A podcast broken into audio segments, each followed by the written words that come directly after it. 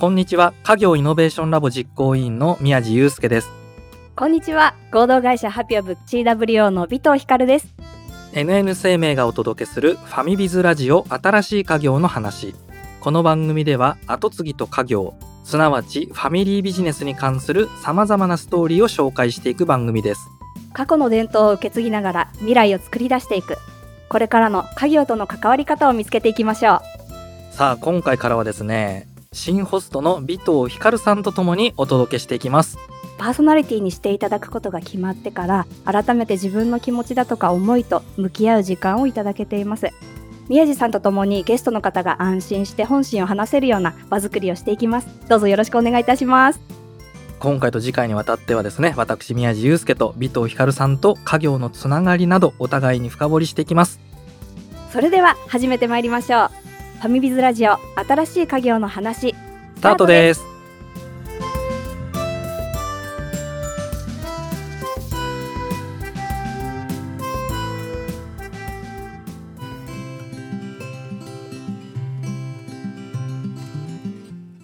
新しい家業の話。今回と次回は新シーズンも始まったばかりということで、私宮地祐介と尾藤光さんについてお互いのことを深掘りしていこうという回になっております。はいよろしくお願いいたしますいやー、実はね、僕一回ね、尾藤さんとはですね、富山でお会いしているんですね。そうなんですよね私今富山にいるんですけれども宮地さんには家業イノベーションラボという団体のイベントで登壇していただいたんですよねそうですね。あの時はね、かの有名な農作さんでね、工場見学させていただいたりね、後継者候補の娘さんにお話聞かせていただいたりとかですね、かなり濃い回だったなと思っております。そこら辺のね、結構いろいろアテンドとかね、コーディネートをしていただいていました。その説はね、どうもありがとうございました。いやこちらこそありがとうございましたまさかまたご一緒できると思わなくてとっても嬉しいですいやー、僕もですよ。一応ね、インターネットラジオでですね、普段はね、対面ではなくって、ネット上で繋いでね、やってるんで、まあ確かにね、どこにいても何の問題もなく、やっぱり全国各地にね、後継者の人は散らばっているので、当然こっちの方が都合がいいんですけど、まさかパーソナリティもですね、全然遠く離れてる方と一緒に組むっていうのは全く想定してなかったんで、いやいい時代ですよね本当ですね。こんな機会を富山にいてもいただけるなんて思いませんでした実はですね、パーソナリティ同士、お互いのことを話し合うっていうのはですね、まあ、シーズン1では全くなかったので、僕もですね、ちょこちょこ小出しに自分のことを話すこともあったんですけど、基本的にはですね、やっぱりゲストの後継者の方の話を聞く回なので、あんまりね、てかほとんど自分のことは話してこなかったんですね。まあなので、今日はいい機会だなと思うので、僕もそうですしね、尾藤さんの話もそうですし、まずはね、リスナーの皆さんに僕たちのことを知っていただく回ということで、進めていければいいんじゃないかなというふうに思いますので、よろしくお願いします。新しい試みですねよろしくお願いいたしますフ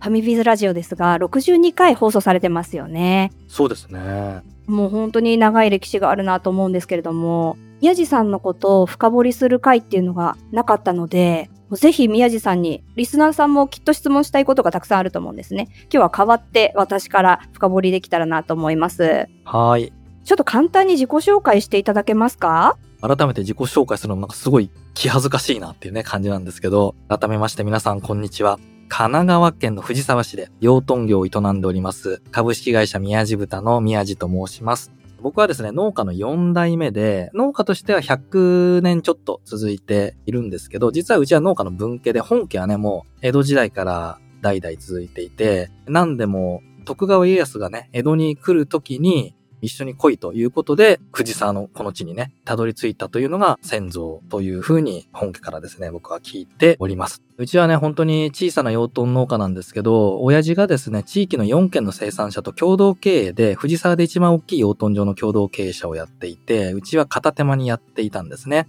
で、僕は後を続き全くなかったんですけど、片手間にやっていた小さな農場にですね、僕とですね、弟がほぼ同時期に戻ってきて、弟がタッチの差でね、早く戻ってきて、すでに生産をやっていたので、自分の居場所はなくなっちゃったなと思ったんですけど、まあ僕はプロデューサーという形でですね、どう流通して誰が食べているのかわからなかったうちで育てていた豚を宮地豚という形でブランド化を図って、流通の経路を変えて、直販できるようにして、みんなに知ってもらうためにバーベキューを始めて、それで飲食店さんに収めたりとかですね、あと松屋銀座百貨店のお肉屋さんに収めたり、あとはオンラインショップでね、個人向けに販売したりということをスタートして、今17年目を迎えております。いや、もう聞いてるだけですごい行動力ですよね。いやいや、全然、いつもね、どんな仕事してるんですかと言われるとね、正直困っちゃうんで、え、何やってるんだろう俺みたいなね。えっ、ー、と、ラジオの収録とか、みたいな、そんな話になっちゃうんでね。宮地さん、すごくパワフルに私には見えてるんですけども、昔からそうだったんですか？そうね。なんだろうな。大学4年生の時はね、学生団体、ちっちゃいね、学生団体立ち上げて勉強会やったりだとか、野球サークルのね、代表やったりとか、高校時代はね、1時間45分かけてね、通っていて、軟式野球部だったんですけどね、まあ、控えの控えの控えの控えの控えでね、ポジションは主審だったんですね。そうだったんですね。そうなんですよ。小学校、中学校の頃はね、塾に通っていて、そこでね、いかにみんなを笑わせるのかっていうのをね、ちょっと気合入れて頑張ってたみたいな感じですかね。子供の頃って家業についてどう思っていらっしゃったんですか？正直ね、あんまり何とも思ってなかったというか、農家の小せがれネットワークってね、NPO もやっていて、まあそれはまた後ほどお話ししますけど、半分冗談でね、農業はきつい汚い格好悪い臭い稼げない結婚できないの六系産業みたいなね話をするんですけど子供の頃は別にそんなに貧しくもなかったしあと周りにねやっぱ農業地域なんで農家の人間も多かったから正直そんなによく農家の小せがれはですね恥ずかしいとかねいろいろ親父の手伝いをするところを友達に見られたくないとかねいろいろあるんですけど親父の手伝いもしてなかったですけど特になんか恥ずかしいとかそういうこともなくただ後を継ぐ気はなかったですね、全くね。ええー、後継ぐ気なかったんですね。なのに今どうして継がれてるんですか？なんでですかね。大学生の頃にね、たまたまね、うちの親父が育てた豚が、豚肉がね、うちにたくさんあったんですよ。で、大学が本当にうちのすぐ近所なので、友達をね、呼んで大学のサークルで、野球サークルの後輩ですけどね、バーベキューやったんですね。そしたらね、びっくりしたんですよ。みんながね、こんなにうまい豚肉は食べたことないってね、やたら感動してるんですね。で、それを見て、生まれて初めて、ああ、うちの豚ってうまかったんだっていうことに気づいたんですね。いつも食べてると気づかないもんですかね。いやいや、いつも食べてないんですよ、それが。え、そうなんですか？果物とかね、まあお米とか野菜とかだったらね、自分で育てたものを食べると思うんですけど、豚っていうのは生きたまんま出荷して、お肉になるときはスーパーでパックになって並んでるわけですね。まあ地域の銘柄豚になるわけですけど、基本的にはね。でもそれって複数の生産者が育てているので、パックには生産者の名前が入ってないんでね、親父が育てた豚って選んで買えないんですよ。なので、自分のところのお肉というのを意識して食べる機会ってなかったんですね。ああ、そうですよね。どなたが作ってるかって確かに今スーパーに行ってもわからないですよね。基本的に地域のね、銘柄豚って複数の生産者がね、育てているので、例えば日本で最も有名なブランド豚の一つ、鹿児島黒豚はですね、だいたい120件ぐらいの生産者が育てているんですよ。みたいな形で複数の生産者がね、育てているので、でもね、生産者の名前が分かったら大ごとになっちゃうんですよ。なぜなら、当然同じ血統、同じ餌でね、育てるんですけど、実は生産者によってね、味って違うんですよ、やっぱり。いや、そんな大した違いはないって生産者は言うかもしれないですけど、実は僕は結構違いが出るなと思っていて、どうしても同じ銘柄飛んでもね、味にばらつきが出てしまう。で、親父はね、なんかいつも愚痴るかのように俺が育てた豚が一番うめえんだとか言ってるわけですよね。それであればね、じゃあうちの豚が一番うまいんだったらね、うちの豚をうちの豚として売りゃいいじゃねえかっていうふうに思うんですけど、でもやっぱりそういう頭は先代、まあ親父はまだ健在ですけど、親父にはないと。いうところですよね。学生当時はね、そんなことも思ったことすらなかったんですけど、たまたまうちの豚が手元にあって、みんな呼んだらこんなにうまい豚食べたことないと言って、感動していたところをですね、大学の後輩から思いもかけない質問を受けたんですね。この豚肉どこに行けば買えるんですかって聞かれたんですね。消費者からしたら当たり前の質問なんですけどね。でもね、僕ね、この質問を受けてね、頭真っ白になりましたね。いや、今まで考えたことすらなかった。わからないみたいなね。感じでですね、それがすごい自分の中でショックだったんですね。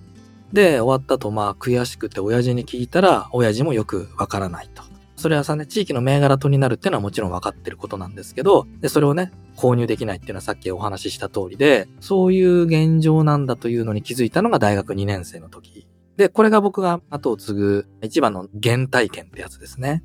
そこからどんな経路をたどって今の形になったんでしょう？とはいえ、全く後継ぎなかったんで、30歳までに起業したいなと思ったんですね。僕ね、歴史小説が子供の頃から好きで、で、いろんな歴史小説読みましたけど、男と生まれたからには天下を取らないとダメだなと。うそういう思想で生きてこられたんですね。でもね、この平和な世の中ね、いきなり隣の農家攻め込んでね、ここは俺んちの畑だみたいな感じでね、占領するわけにはいかないわけですね。なので、今の時代、一国一城の主って何かなって考えたらやっぱり会社の社長だろうなということで、漠然と起業することを夢見るようになった。でも何がやりたいかってのは具体的になかったっていうのが学生時代ですかね。ここから一国一城の主になるために家業を継いだっていうことですか？一国一城の主になるためにっていう形ではもはやないかなと思うんですね。就職はね、ベンチャー企業に行こうと思って、大手企業は一切受けずにですね、ベンチャー企業ばっかり、就職活動したんですね。それで、たどり着いたのは実は大手のパソナっていう人材派遣会社だったんですけど、なんかね、一緒に働く仲間がすごいいい奴らばっかりで、あ、なんかこういう人と一緒に働けたら、なんか楽しいだろうななんて思ってですね、その企業の思いはどこに行ったみたいな感じですけど、就職をしましたと。でもね、結果としては本当に新規プロジェクトの立ち上げにたびたび放り込まれたりして、4年3ヶ月勤めたんですけど、いい経験させてもらったなと今でもね、思っているんですけど、僕ね、30歳まで起業しようと思った時に、いや普通に仕事してるだけではダメだなって思ったんですよ。やっぱり、プラスアルファの努力をしないといけないだろうなと。で、なんか勉強しようと思ったんですかね。夜仕事を終わって家に帰ってなんかビジネス書読もうとしてもね、すぐ寝ちゃうんですよね、疲れて。もうこれは朝早く起きるしかないなと。思ってですね、社会人1年目の頃は8時出社だったんですけど、当時ね、1年生掃除しないといけなかったんですよね。今はなんかね、そんなのやらせちゃダメみたいでね、清掃の職員が入ってるそうですけど、当時は僕らはね、掃除自分たちがね、やってたんですけど、8時出社だったんで、4時半とか5時に起きてたんですね。朝活ですか？そうです。当時ね、朝活なんて言葉なかったですからね。一人朝活してたんですよ。2年目はね、毎朝5時半に起きて、まず朝起きるとですね、経営者の講演テープを早回しで聞く。で、支度して、家出て電車に乗るまでは MD で、またそういう講演テープ聞く。電車に乗ったら日経新聞広げて、全部目を通す。で、最寄り駅に着くまでドアツーでだいたい45分くらいだったかな。で、6時45分ぐらいに最寄り駅に着くんですね。で、7時に会社の近くのカフェが開くんで、それまで15分ぐらいはですね、カフェが開くまで持ってるビジネス書を立ち読みして、7時オープンと同時にカフェに入る。そうするとですね、それから出勤までの2時間弱ですかね、の時間はね、自分の時間なんですね。社長になる夢諦めてませんね。素晴らしいですね。その習慣を自分で作っていったってことですよね。あ、そうです、そうです、はい。あの、よく一人で続けられましたね。うん、やっぱりね、なんか、起業したかったんでしょうね、何かね。朝の2時間ですよね、2時間半を勉強に当てて、やりたいことって見つかりましたか？疲れましたね。ビジネス書読んだり、歴史小説読んだりとかですね。あと、白い紙を用意して、3分とか5分とかですね、時間計って自分の欲しいものとかね、したいこととかを全部書き出すんですよ。そういうのね、結構ね、毎日のようにやるんですね。最初はね、大したことが書けないです。ロマネコンティが飲みたいとかね、フェラーリに乗りたいとかね、そんなことしか書けないんですけど、毎日やって、仕事帰りにですね、一番大きな本屋を行って、ぐるっとビジネス書コーナーを回って、自分の金銭に触れた本を何冊か買って、帰ってまたその朝の時間に読む。で、また自分のしたいこととか欲しいものとかいろいろ書いていくとね、だんだんね、自分の興味関心がね、農業に移っていったんですね。やっぱりこれはね、家業の後継者のなんか DNA なんじゃないかななんて思いますけどね。まあ、あとさっき言ったその学生時代の原体験があったっていうのもね、大きかったんじゃないかなというふうに思うんですけど、まあだからいつの頃からかね、30までに起業したいっていう思いがですね、どうすればうちの養豚業良くなるんだろうかということを考えるようになっていったんですね。そういう願望に気づいたんですね。ご自身の中にあったんですよね、きっと。そうですね。なんかあったんでしょうね。ねえ、それをクリアにされるまで、そうやって毎日毎日自分で自分に問いかけていったわけですよね。それで言うとですね、やっぱり起業するなら、なんか自分にしかできない仕事したいなって思ったんですね。まあ、自分にしかできない仕事なんてのはね、幻想かなとも思うんですけど、でもやっぱ若い時はそういうことを思うわけですよね。で、自分にしかできない仕事って何かなって考えたらですね、実家に帰って親父の後を継ぐっていうのは自分にしかできない仕事だなと。というところとさっきのですね、いろいろ自分のやりたいこと、農業に興味関心が移っていき、そんなことを毎朝毎朝やっていくうちにですね、一次産業をかっこよくて感動があって稼げる産経産業にっていう言葉がひらめいたんですね。でね、この言葉がひらめいた時に、あ、俺も会社辞めて実家に帰って親父の後継ごうって決心できたんですね。最初にお父様にお伝えした時にどんな反応でした？当時一人暮らしで、盆や正月実家に帰ってですね、親父これからの農業は生産からお客さんの口に届けるところまでを農家が一貫してプロデュースするのが農業だと。俺が CEO やるから親父は COO なって話をしたんですよ。どうでしたかもうブチギレましたね、親父ね。バカかおめえはと。おめえの言ってることは地に足がついてねとか理想論だみたいなですね。まあ、散々言われましたね。心折れませんでしたか？いや、全く折れずにですね、盆や正月ごたるごとに実家に帰って話すみたいなね、感じでしたね。後継者はですね、どっかのタイミングで代替わりすると思うんですけど、やっぱりね、自分のビジョンというものをですね、先代にぶつけるっていうのが、やっぱり大事なことだなというふうに思うんですね。やっぱりそれがないと、こいつにあとは任せられないというふうになってしまうので、まあ変わってもいいと思うんですけどね、その今の自分のね、情熱だとか考えてるありったけを親父にぶつけるっていうのはですね、後を継ぐ人間としては必要なプロセスなんじゃないかなというふうに思うんですけど、僕当時ね、で、その多分ビジョンっていうのはですね、かなり前職というか、自分が最初に就いた仕事というかですね、家業に戻るまでの仕事に大きな影響を受けているはずなんですね。で僕は人材派遣会社、人材総合サービスの会社で、営業の会社ですね。平たく言うと。で、僕はまあ新規プロジェクトとかやってたんで、営業の経験は少なかったんですけど、まあでも営業の会社なのでね、営業で当時ね、越境っていう言葉があったんですよ。知ってます？越境って。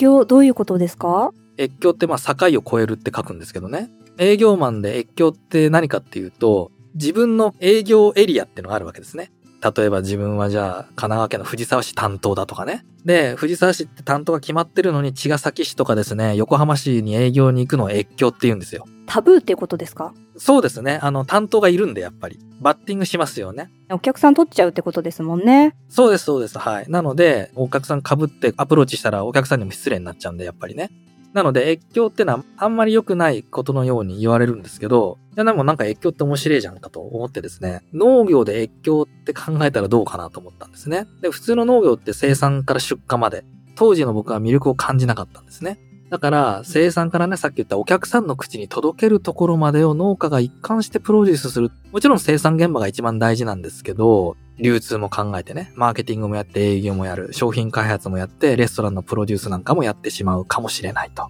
まあ、そこまで全部ひっくるめて一次産業と捉えると。ね、それぞれの仕事専門家がいるわけですよね。営業の会社、飲食店やってる会社、商品開発やる会社とかね。まあ、それぞれあるんですけど、でもそれを全部自分たちでやったらどうかなと。これめちゃめちゃ魅力的だなと。これだったら自分もやってみたいなと。その勝ち筋っていつ見えたんですか？社会人2年目の時ですね。宮地さんの熱い思いをお父様が受け入れてくださるまでって結構時間かかりました？1年とか1年半ぐらいじゃないかな。1年半ぐらいかけて理解してもらったっていうことですかね。まあそうですね。ただまあ先代からするとですね、これはね、多分後継者の決意と覚悟を試しているっていう面もね、非常に強いんじゃないかなって思うんですね。こいつ本気で後を継ぎたいのかとかね、本気で言ってるのかっていうのを見定めているっていう面もあると思うんですよ。じゃあ、よし、お前を後継者にするぞって決めるまでっていうのは必要なことは、覚悟というか、こちらの熱い思いですね。ビジョンを持って、ぶつかっていく思い。熱い思いだけでもダメで自分なりの青写真ね、稚拙でもいいと思うんですけど、最初は自分なりの青写真をきっちり持って、情熱を持って伝えていくと。でもね、最初はそうやって卵なしに判定されるわけですよ。そしたら、さらに理論を肉付けして理論武装をどんどんしていくわけですよ。そうすると、ちょっとやそっとでは論破されないというかですね、卵なしにも否定できなくなっていくわけですね。むしろ、だんだん、親父の方がやり込められていくようになる。そうなると、じゃあこいつもちゃんとしっかり考えてるじゃないかみたいなね。もうやる気があるじゃないかと。たら分かったと。じゃあそこまで言うならやってみろと。いうことで、じゃあやらせてもらいますわということで、実家に戻ってくるわけですね。ご実家で、まあ、お仕事、家業継いだわけですよね。その中で、切り替えの時期が私は一番大変だったんじゃないかなと思うんですけれども、宮地さんは、どのフェーズが一番あ大変だったなってご自身思いますか？ビジネスモデルのね、切り替えとかね、自分のなんというか、政権になる切り替えとかね、いろいろあるんでしょうけど、うちはかなりそこはスムーズにできたなというふうに思っていて、うちは本当に家族だけでやってる小さな豚農家だったので、プレイヤーは親父と袋しかいない状態なんでね、いわゆる結構ね、大きな会社だと古参社員問題とかもね、あるんですけど、そういったことはないですね。別にさっきね、新しい仕組み作りましたっていう話しましたけど、実は僕は既存の仕組みは一切いじってないんですよ。これがね、ポイントなんですね。お既存の仕組みを壊そうとか変えようとすると抵抗されるんですけど、既存の仕組みを一切変えることなく、プラスオンしていったっていう形になるので、お父様の考えを否定してるわけではないですもんね、そうなると。そうですね。あとやり方を変えるだとかですね、こう関係各所に、まあ迷惑かけるとかそういうことが基本ないんですよ。すっごい簡単に言うと生産部門しかなかったうちに営業部門を作ったみたいなね、いうイメージですね。イメージ湧きました。いろんな方々とお父様は関係築かれてますからね。もしやり方を変えるってなると、その方々との関係も切れちゃったりするわけですもんね。そうですね。うちはですね、ビジネスモデルがちょっと特殊でですね、1頭の豚で2回商売していることになるんですね。そこのことを詳しく教えてください。最初はですね、通常の養豚農家と同じように生産した豚を出荷すると。市場で買い取ってもらう全量市場出荷ってやつですね。で、普通に農協の通帳にお金が振り込まれると。ここまでは普通の生産者と変わらないわけですね。で、僕がやったのは、その市場に通したうちの豚を食肉問屋まで追っかけるんですね。まあ、うちのビジネスモデルから説明すると、まあ、うちで生産した豚を全量市場に流通させて、で、うちの豚を市場から契約している食肉問屋に買い上げてもらって、で、うちの豚をストックしてもらう。で、うちでブランド化を図って販売して、売れた分を問屋から仕入れて売ってるんですね。ええ、仕入れて売ってるんですけど、うちでお肉をカットしたり配送してるわけではなくって、注文を受けたら問屋に発注して、問屋の職人さんが骨を抜いてカットして包装して、ヤマト便に乗せてうちのお客さんに届けるという形をとっているんですよ。なので、今で言うとですね、D2C、ダイレクトトゥーコンシューマーモデルってやつですね。それを17年前に作ったっていうことなんですね。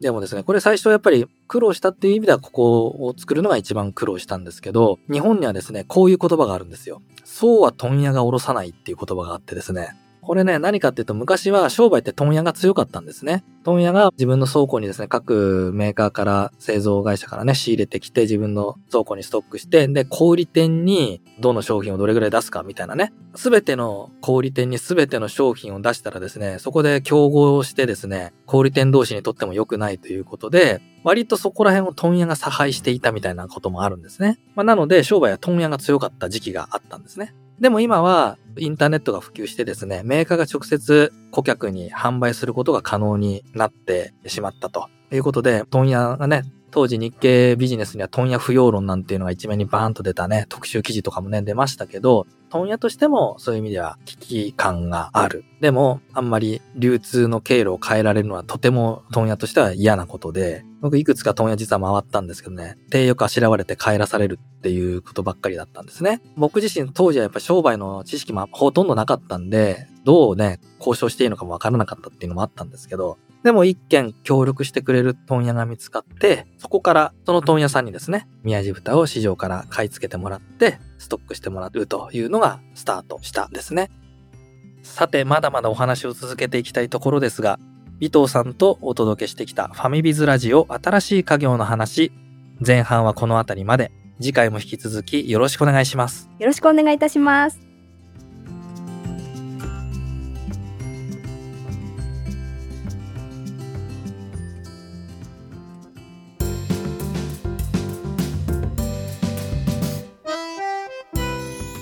ファミビズラジオ新しい家業の話、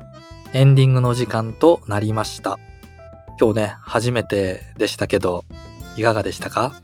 いやー、緊張しましたね、正直。そうですか。助けていただいてありがとうございます。私ね、宮地さんの話を聞いて、宮地さんとは知り合いでしたけども、宮地さんの人柄だとか、宮地さんの歴史ですね、っていうのは聞いたことがなかったので、もう今日嬉しかったですね。いやーよかったよかった。僕もね、このファミビズラジオで、ここまでちゃんと自分のことを話したのは初めてだったんでね、なんか、すごい自分がゲストになった気分で喋っちゃいましたね。なんか人として近づけた気がしましたね。やっぱりこういうのって大切ですね。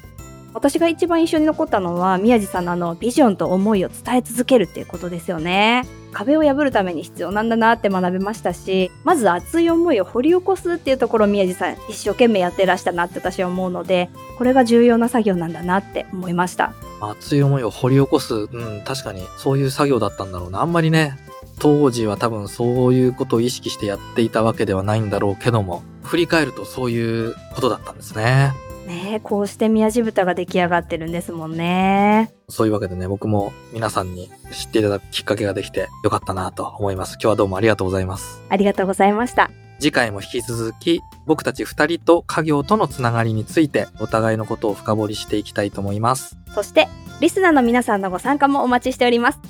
番組のハッシュタグはカタカナでファミビズ、カタカナでファミビズです。番組を聞いたご感想はもちろん、あなたの後継ぎの話や、私たちへの質問など、一緒に家業について語り合いましょう。ツイッターでのコメントお待ちしております。